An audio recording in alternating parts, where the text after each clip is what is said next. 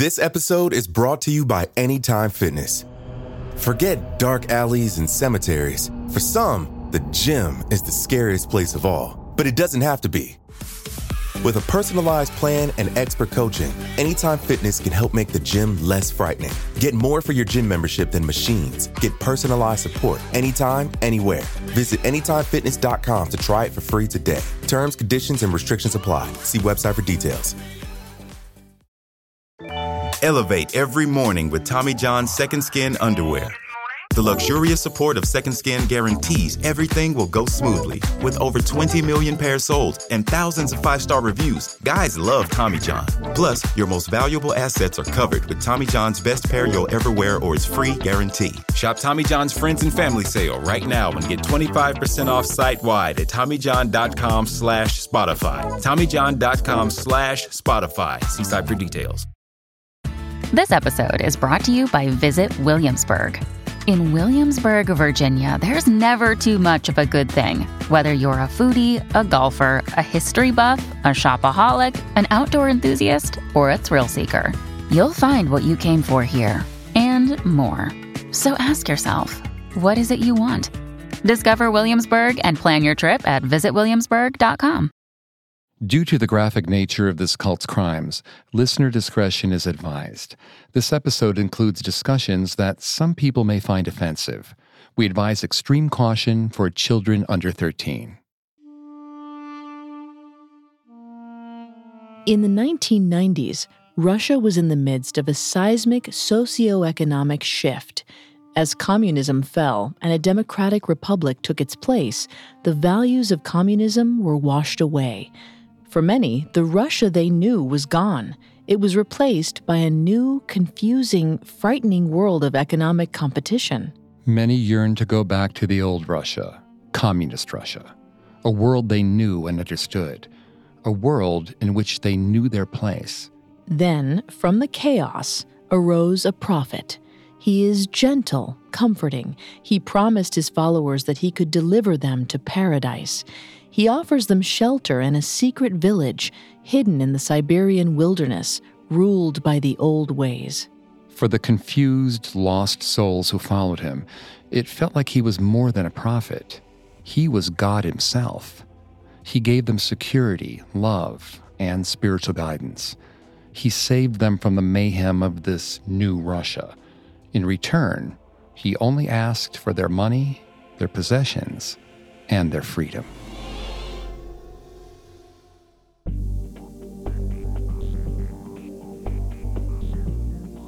Hi, I'm Greg Polcyn. And I'm Vanessa Richardson. And this is Cults. Today, we're taking a deep dive into the strange story of Vissarion, the Messiah of Siberia, and his pacifist doomsday cult, the Church of the Last Testament. You can listen to previous episodes of Cults, as well as all of Parcast's other shows, wherever you listen to podcasts. A new episode comes out every Tuesday. A lot of you have asked how you can help support the show. And if you enjoy the podcast, the best way to do that is to leave a five star review. You can also find us on Facebook and Instagram as at Parcast and on Twitter at Parcast Network.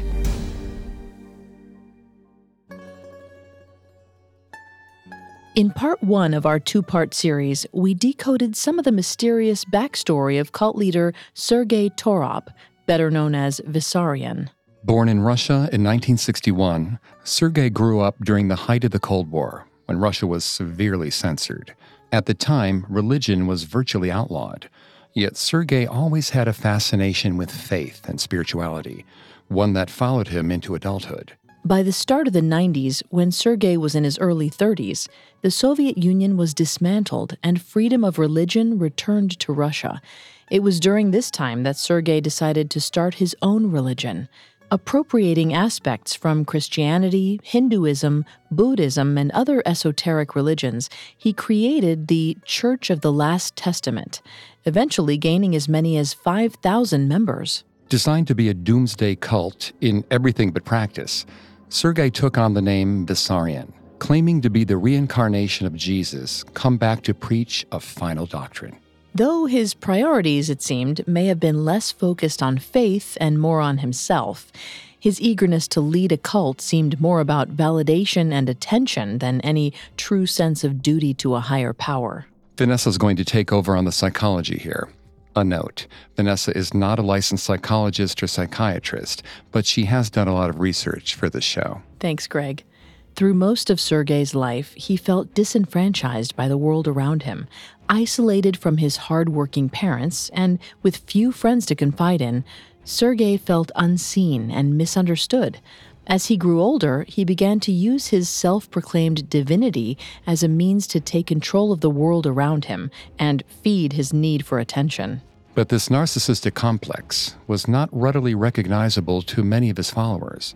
Today, we'll explore who Vissarion's followers were and what drove them to seek comfort in the arms of this self proclaimed messiah. Since the fall of the Soviet Union in 1991, Russia faced a plethora of problems.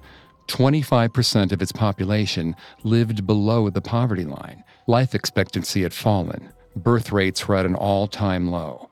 And the GDP was essentially halved. While the government struggled to pull itself together, the people were beginning to question whether or not this so called democratization was really working.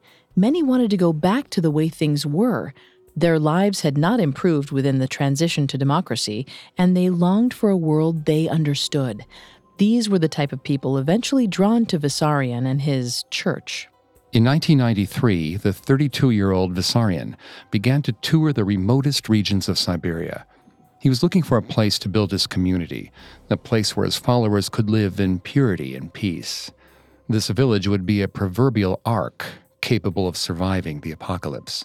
Vissarion and his followers wanted freedom from the government, but they wanted to isolate themselves for other reasons too. In the wake of the Soviet Union, the Russian Orthodox Church had returned to power, and over 2,000 religious cults had sprung up around Russia. It was a spiritual free for all that felt confusing and messy. Additionally, the isolation of Siberia offered Vissarion a chance to escape a world that had rebuked him. Vissarion had always felt like an outcast. This may stem in part from a lack of attention from his parents. Due to poor economic conditions growing up, Vissarion spent little time with his folks, and after their divorce when he was seven, things only got worse. Vissarion wanted to create a community where he could be in control of others, where all the attention would be on him, and he could follow his own proclivities unimpeded. In June 1993, Vissarion traveled to the taiga forest near Lake Tiberkul at the foot of the Suchaya mountain in Siberia. Vissarion had been there once before, in January of 1993. Something had called him back.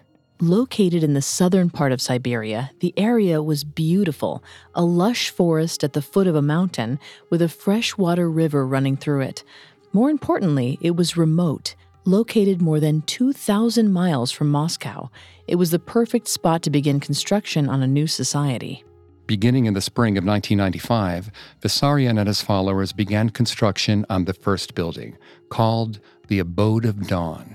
The Abode of Dawn was to be Vissarion's personal residence, essentially a huge mansion which would act as the group's home until the community's village was constructed. According to Vissarion's 12 volume book of ideology, The Last Testament, the universe was created from two explosions, or Big Bangs. The first Big Bang created the universe and nature. The second Big Bang created man and the human soul, which was naturally pure. However, over time, man was introduced to a virus known as evil. In Vissarion's The Last Testament, evil is considered to be any kind of negative thought or emotion.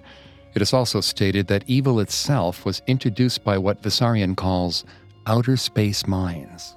These outer space minds were aliens who taught man how to develop technology and society over time. Unfortunately for us, this ultimately stirred our material wants, which caused us to lose our spirituality, Thus, in order for us to return to a much humbler and faith driven lifestyle, an apocalypse was needed. From the beginning, Vissarion argued that there would be an end of light, which would render the earth destroyed, although the specifics of said apocalypse have changed over the years. Initially, he prophesied a great flood, like in the book of Genesis. Later, he claimed nuclear destruction would be our undoing, followed by technological genocide. But while the means have grown steadily more sci fi, the ends have never changed. Everyone would die, except Vissarion and his followers.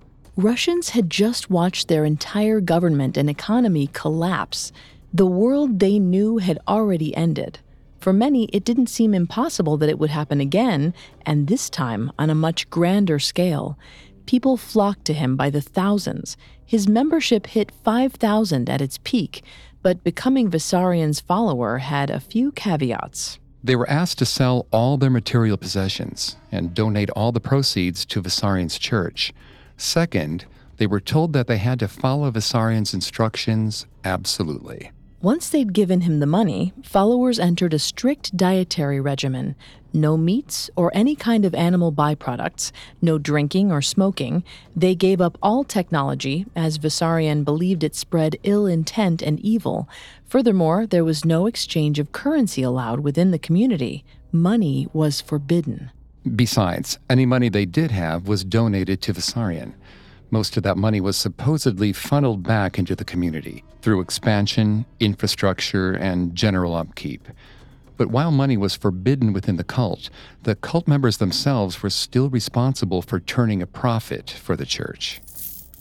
Once you became a Vissarionite, as they were called, your job became peddling Vissarion merchandise at all of Vissarion's speaking engagements. The merchandise included CDs, books, pamphlets, even old VHS tapes. The proceeds were funneled back into the church. Some called it commune living. More called it a pyramid scheme. According to former behavioral analyst for the FBI, Dr. Joe Navarro, many of the expectations Vissarion set for his cult align with common aspects of cult leader psychology, namely, Vissarion's requirement for blind obedience and willingness to exploit his followers financially. Vissarion's followers became fully dependent on him for everything, forced to pay tribute and give adoration constantly in exchange for food and shelter. This kind of manipulation ensures that followers cannot leave. Essentially, once moved into the community, they were prisoners. We'll learn more about Vissarion's insular village after this. This episode is brought to you by Anytime Fitness. Forget dark alleys and cemeteries. For some, the gym is the scariest place of all, but it doesn't have to be. With a personalized plan and expert coaching, Anytime Fitness can help make the gym less frightening. Get more for your gym membership than machines. Get personalized support anytime, anywhere. Visit AnytimeFitness.com to try it for free today. Terms, conditions, and restrictions apply. See website for details.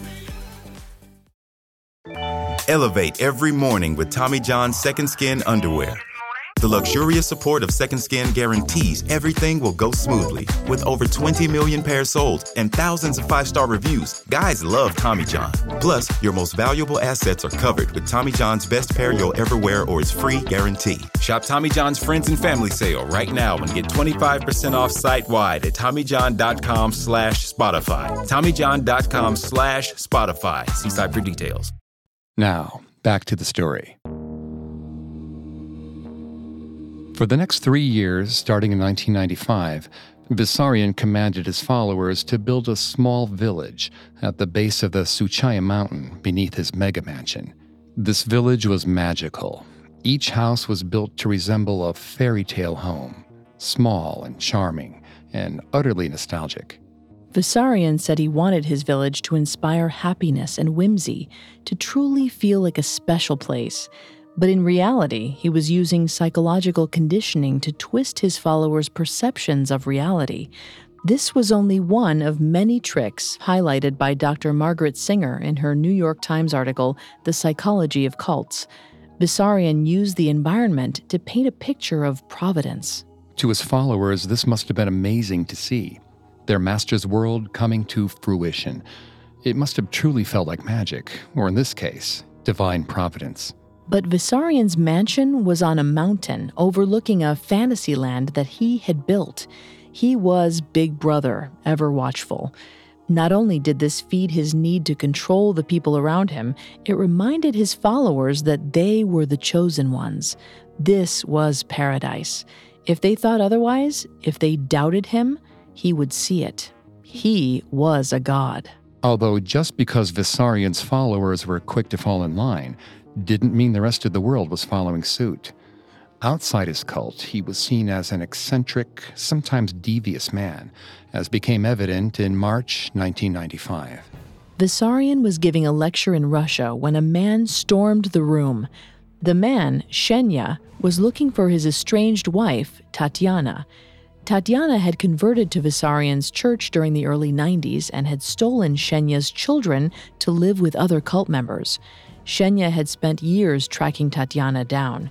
When he found her, he decided to confront his wife and the narcissistic prophet who had stolen her away. Shenya stormed the stage and confronted Vissarion. Tatiana, who had been in the audience, begged her husband to stop. She told him that it was over. She and the children weren't coming back. Shenya refused to leave and demanded Vissarion relinquish control of his family. When Vissarion told Shenya it wasn't up to him, Shenya lunged at Vissarion and beat him in front of his followers. It was a horrifying scene. Ultimately, Shenya was pulled off Vissarion and fled.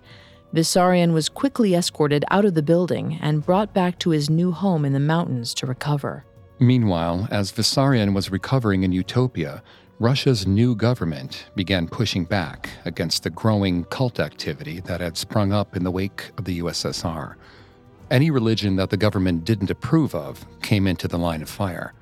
In early 1996, Russian Orthodox Bishop Kirill spoke publicly about the vast influx of religions invading Russia. He feared the Russian Orthodox Church was on the verge of extinction. He called it a war of spiritual colonization designed to destroy Russia's cultural identity. In the wake of his speech, the Russian people began to grow worried about the number of cults in Russia.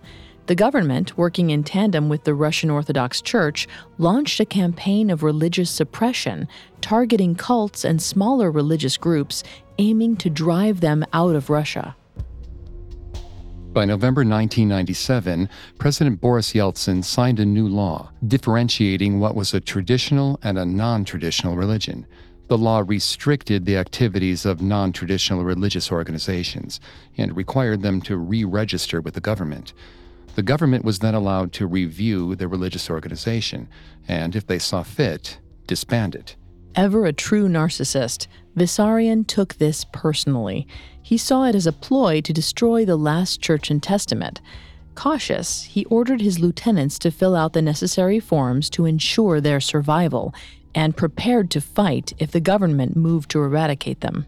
But luckily for Vissarion, the government largely had no idea who he was and happily allowed the budding religion to re register. As a matter of fact, the biggest hassle seemed to be traveling the 2,000 miles back to Moscow to turn in the paperwork. It seems that Vissarion's choice of location was more ideal than he thought. Despite the need to travel long distances to get anywhere, this isolation meant that few people paid much attention to him and his followers. They could exist undisturbed and under the radar. A good thing for them, too. By the end of 1997, a new policy was enacted by the Russian government called spiritual security. This idea of spiritual security was proposed by the Russian Orthodox Church and was designed to stamp out religions that the church didn't like. It didn't just target cults, it also went after various world religions, including Islam and Buddhism. Some even argued that these religions were created by the West to stop Russia's advancement towards democracy.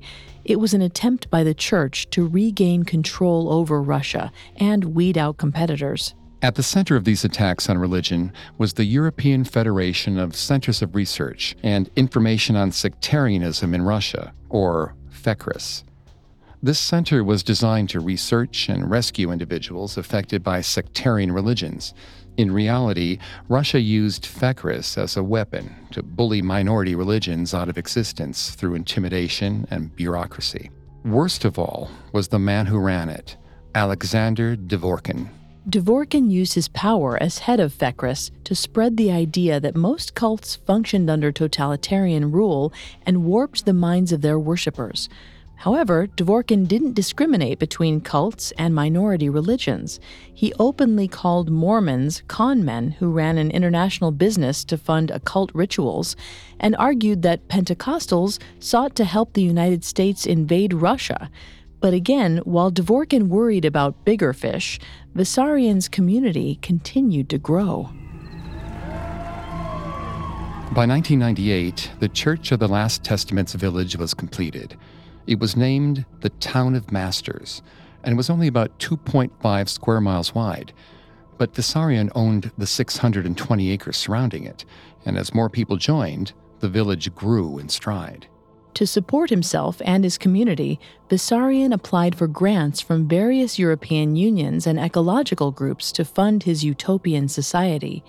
He did this by selling it as an eco friendly village, devoid of any fossil fuels, and using minimal livestock. In fact, the community eventually became part of the Social Ecological Association, which studied communities' interactions with wildlife in hopes of improving man's relationship with nature. It seemed life was good for Vissarion and his community. But behind the scenes, Vissarion's rule was one of strict regulation and disturbing customs. He was grooming his followers into total subservience, solidifying his position as God. For the past eight years, Sergei Torop had built a religious community around the myth that he was Jesus Christ. Lost, confused souls from around Russia flocked to him. His small village eventually grew to the size of New Jersey and became completely self sufficient and autonomous from the surrounding world. As this community grew, it swallowed up nearby communities, converting their populace into followers. Eventually, Vissarion's community consisted of over 40 villages in the surrounding area, bringing membership close to around 5,000 people by the early 2000s. Together, all of this became known as the City of Sun, home of the Community of United Faith and Vissarion. Life in Vissarion's community was simple. All advanced technology was banned. That meant no TV, internet, or radio. Thus, most of the community dedicated itself to farming or some kind of craft. This could be metalworking, wood carving, sewing, or fine arts. Anything created was either traded within the community or sold outside of it to bring in revenue for major construction projects or to purchase medicine. Outside of these two needs, the community was largely self sustained. An interesting note here is that while the use of money was forbidden, Vissarion gave the families within the community a monthly stipend of about 80 euros. This money was meant to buy tools and provisions from neighboring villages and could not be used within the community itself. Any food that was harvested was taken by Vissarion and stored away for later. If this is starting to sound familiar, it's because it sounds a lot like communism. Ironic, really. Vissarion is employing the exact same system he denounced growing up. But this isn't too out of the ordinary. Children have long replicated the behavior of their parents subconsciously, even into their adult lives.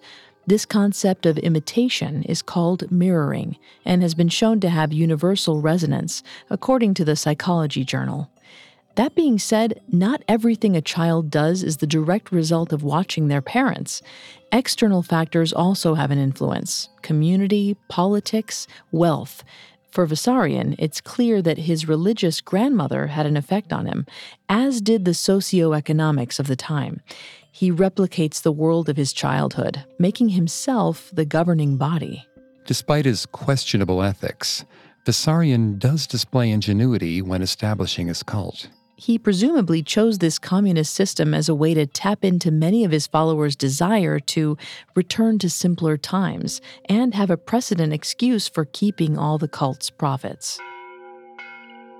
On weekends, followers would trek up to Vissarion's temple, known as Temple Peak.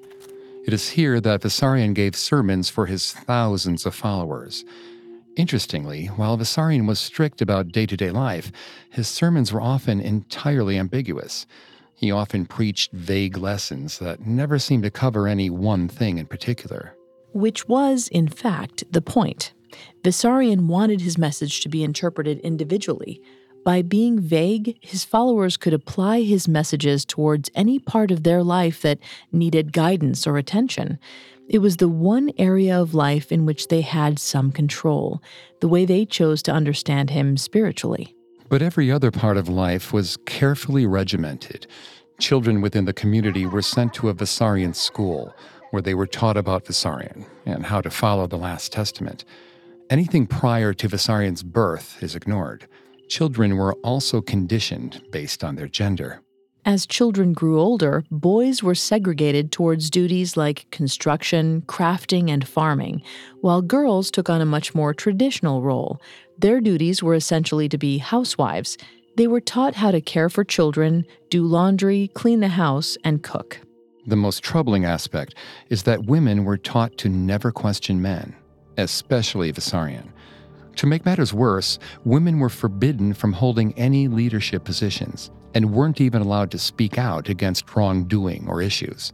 Should any girls try to fight back against this overt oppression, they were labeled unruly and poisonous to the community. This behavior was labeled the women's disease. Women were then put through a sort of re education in Vissarion's values that, though largely unknown, seemed to be a kind of brainwashing. This continued until the girls or women were no longer considered problems. Suffice it to say, this was incredibly troubling, not to mention misogynistic. But for the most part, the community never rebuked this treatment of women, largely because disagreements are forbidden within the community. They attract negative energy and are avoided at all costs. One example of this is in farming. When given choices for multiple crops, the community always went with the first choice to avoid disputes. It didn't matter if it was corn, carrots, wheat, so long as it's first, they'll all unanimously decide to plant that particular crop.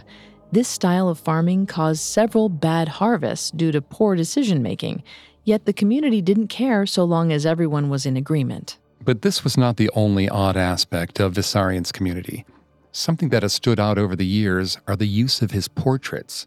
There's a portrait of Vissarion in every home. We've already discussed the big brother aspect of Vissarion's village. It's a powerful psychological tool meant to instill fear should anyone step out of line. This tactic was quite popular in old propaganda campaigns, such as the famous U.S. Loose Lips Sink Ships poster from World War II. French philosopher Michel Foucault called this the watchtower theory, or panopticism. The idea is to control a population by creating a symbol of standard that constantly looms over a populace, an inactive monitoring system. Michel Foucault first observed this behavior within French prisons. In his observations, a prison tower, whether active or not, kept prisoners in line solely through its presence. For Vissarion's cult members, their Messiah's picture was more than a symbol of their faith. It's a deterrent for subversive behavior. This gives the populace the feeling that they're constantly being observed, watched from all sides. For Vissarion, this tactic was twofold, as it created a way to keep his members in line and helped to build an omnipotent persona. But portraits proved to not be enough. Vissarion also created an enforcement group called the United Family to help him keep order. The United family were Vissarion's vanguard, his primary line of defense. Not only did they get nicer houses, but they were afforded more privileges, such as the use of power tools, construction equipment, microphones, cameras, and more recently, the internet. They essentially acted as spies, ratting out any dissenters within the cult. They also kept a watchful eye on visitors. They vetted any visitors to the cult ensuring no troublemakers were allowed into the community. They confiscated the visitors' passports and only allowed visitors to leave when they saw fit. We'll learn more about living inside Vissarion's cult when we return. Hey, it's Kaley Cuoco for Priceline. Ready to go to your happy place for a happy price? Well, why didn't you say so? Just download the Priceline app right now and save up to 60% on hotels. So, whether it's Cousin Kevin's Kazoo concert in Kansas City, go Kevin, or Becky's Bachelorette Bash in Bermuda, you never have to miss a trip ever again. So, download the Priceline app today. Your savings are waiting. Go to your happy place for a happy price. Go to your happy price, Priceline. Hi, I'm Daniel, founder of Pretty Litter. Did you know cats tend to hide symptoms of sickness and pain? I learned this the hard way after losing my cat, Gingy. So I created Pretty Litter, a health monitoring litter that helps detect early signs of illness by changing colors, saving you money and potentially your cat's life. Pretty Litter is veterinarian developed, and it's the easiest way to keep tabs on your fur baby's health right at home. Go to prettylitter.com and use code SPOTIFY for 20% off your first order and a free cat toy. Terms and conditions apply. See site for details. Now, back to the story. At the turn of the 1990s, the Soviet Union was in dire straits. The old system was all but completely uprooted and replaced overnight. For some, the idea of joining Vissarion's seemingly socialist egalitarian society was a way of returning to the old Soviet Union's collective society. During an interview for SBS Dateline in 2013, one resident said, quote, It's like a mini Soviet Union, the best bits of the Soviet Union, that trust, that absence of selfishness, end quote. Religion had long been outlawed in the Soviet Union through state sponsored atheism. This idea of non religion had left many people hungry for faith, for some kind of spiritual guidance. And like most cult leaders, Vissarion preyed upon this need. He promised people hope, guidance, and a path to salvation. One resident recalled her first time seeing Vissarion, saying, quote, It was as if a flood came down from the sky and my body was shivering nonstop. End quote. Some answers, however, are much more mundane. Some simply come to Vissarion's community to find peace from the hustle and bustle of the city. One resident, Tamara, a 24 year old painter, came just to paint and ended up staying to continue her art in peace.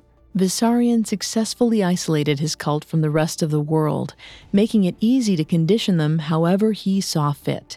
It's what allowed his cult to thrive, even up to this day. He avoided direct contact with his followers, mostly cloistering himself in his mansion. Despite rules against technology, reports said that Vissarion's mansion was equipped with TVs, central air conditioning, and luxury products. According to Dr. Joe Navarro, cult leaders routinely subject their followers to meager living situations while exempting themselves from the very rules they set forth. Because many of them are narcissists, they believe they're special and the rules don't apply to them. They deserve nice things, so they take them. By the turn of the 21st century, Vissarion's community of united faith had grown to 5,000 members, making them one of the strongest cults in Russia. Vissarion claimed that he actually had over 50,000 members worldwide, though he has little to back up that statement. But with that growth came attention. Vissarion had drifted onto the Russian government's radar, particularly that of the Anti Cult Committee and Task Force, FECRIS, still headed by Alexander Dvorkin. Alexander Dvorkin and FECRIS had been busy persecuting other cults, minority religions, and offshoots of Christianity, such as the Pentecostal Church and the Mormon Church of Latter day Saints. But as Vissarion became more popular, Dvorkin began to scrutinize the church, trying to dig up anything to tarnish Vissarion's reputation. He accused Vissarion of using gangland style tactics to steal his followers' money and feed a luxurious lifestyle in his own private mansion. Dvorkin even went so far as to compare Vissarion to other infamous doomsday cults like Jonestown or the People's Temple. Yet Dvorkin had no means of backing up these claims. All of his followers had willingly given up their money to him, and there were no outright signs of illegal activity. Dvorkin was stymied. But things changed a year later in 2001. Now 40, Vissarion started to experiment with some of the rules and guidelines dictating his people, most notably the introduction of polygamy. Vissarion said he wanted to increase the birth rate within the village, and since women outnumbered men, this seemed like the right way to do it. The rules were simple. A man could take on another wife or partner provided that his wife approved. The problem was that wives weren't allowed to protest, as protesting meant you had the woman's disease and were spreading negativity within the community. Vissarion's wife didn't care much for this idea. Yet Vissarion blew her off, saying, quote, For me, all people are equally close, and I carry large responsibility for them all. So it is, I need to be free. My wife is now learning how to correctly see and regard me, to understand she's not the only woman in my life. There are a thousand others. End quote. Not long after that, Vissarion approached a young Bulgarian girl living in his community. She was 14 at the time. While reports have conflicted as to what happened exactly, the general consensus was that Vissarion tried to statutory rape her. She refused and was forced to flee the village. The Bulgarian community within Vissarion's cult were furious. Many called for his arrest, but Vissarion's influence with the local police, who were also members of Vissarion's cult, and the lack of evidence prevented him from being detained. As such, the majority of the Bulgarian population abandoned Vissarion's cult. Not long after that, Vissarion's wife, Liuba, also abandoned him. Though never explicitly stated, it's believed she left because of Vissarion's desire to take on another wife and his attempted rape of the Bulgarian minor. In regard to his wife leaving him, Vissarion said, quote, She was the one woman who would open up the whole world of women to me. Through her, I knew I could understand all women, what women's weaknesses are. There are now lots of women in love with me. End quote. This behavior is actually quite common within cults, over time, many leaders begin to push strange sexual practices or try to take on multiple sexual partners. The best example of this is the NXIVM sex cult, which in 2017 lured women into its ranks only to sell them into sex trafficking. By the end of 2001, Vissarion had found a new wife, a 19 year old girl whom he'd helped raise in the village. Again, Vissarion was over 40 at the time things would remain quiet for the next year. Then, starting around the end of 2002, Vissarion took a bold stance. He started writing letters to various leaders within the Russian hierarchy, pleading for them to hear his case. The first of these letters went to President Vladimir Putin on December 21, 2002. In it, he pleaded with the president about how the world was in chaos, with too many false religions and not enough faith in the true religion, his. He asked Vladimir Putin to make the Church of the Last Testament the official religion in Russia.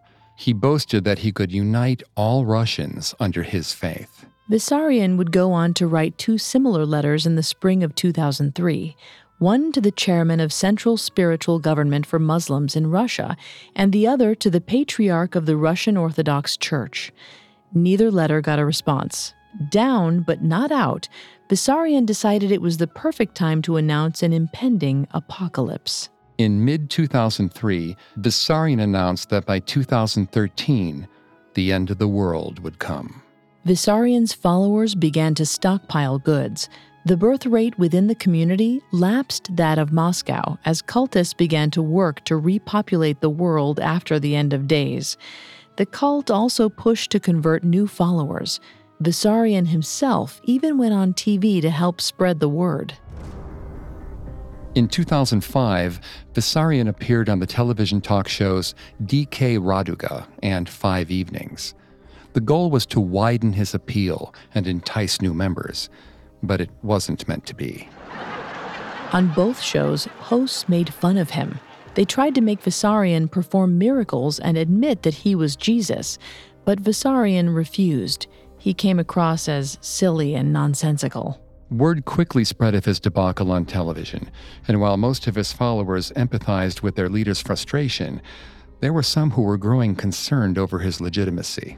Following the television appearances, people began to lose faith in the church and left. But those who stayed only escalated their apocalyptic behavior. By December 31st, 2012, everyone in the community was prepared for the apocalypse. Some even contemplated suicide, which Vissarion condoned, providing they didn't hurt anyone else in the process. The village sat on the edge of their seats, and as 2013 arrived, nothing happened. Vissarion's followers were confused. They looked to their leader for guidance, but he provided no real guidance. People were outraged. Soon, they began to abandon the cult.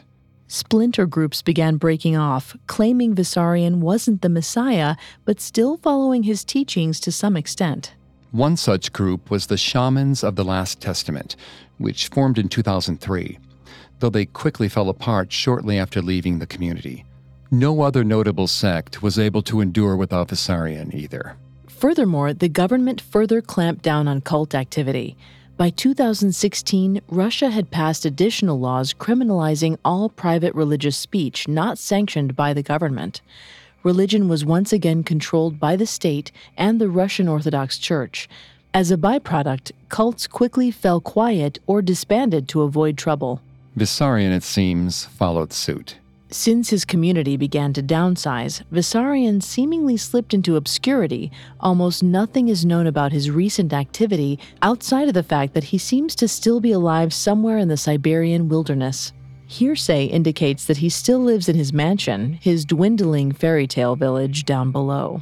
Despite the fact that his community still exists, it has become somewhat of an urban legend these days. Few people have heard of the cult, and those who have know little about it. The followers keep to themselves so as to avoid suspicion and government intervention. It's unclear as to how many followers remain, although the number has dwindled significantly, which, in a way, only adds to the mystique. A mysterious village nestled into the Siberian wilderness, led by an elusive Christ figure. It sounds like a fairy tale in and of itself, and yet they're still out there, thousands of miles from civilization, awaiting an apocalypse that will never come. And as the cult grows smaller, more insular, and slowly fades from public memory, perhaps Vissarion finally achieved what he always wanted total isolation, lost to time, forgotten by the world at large, left to his own devices in his cavernous mansion, worshipped, but alone.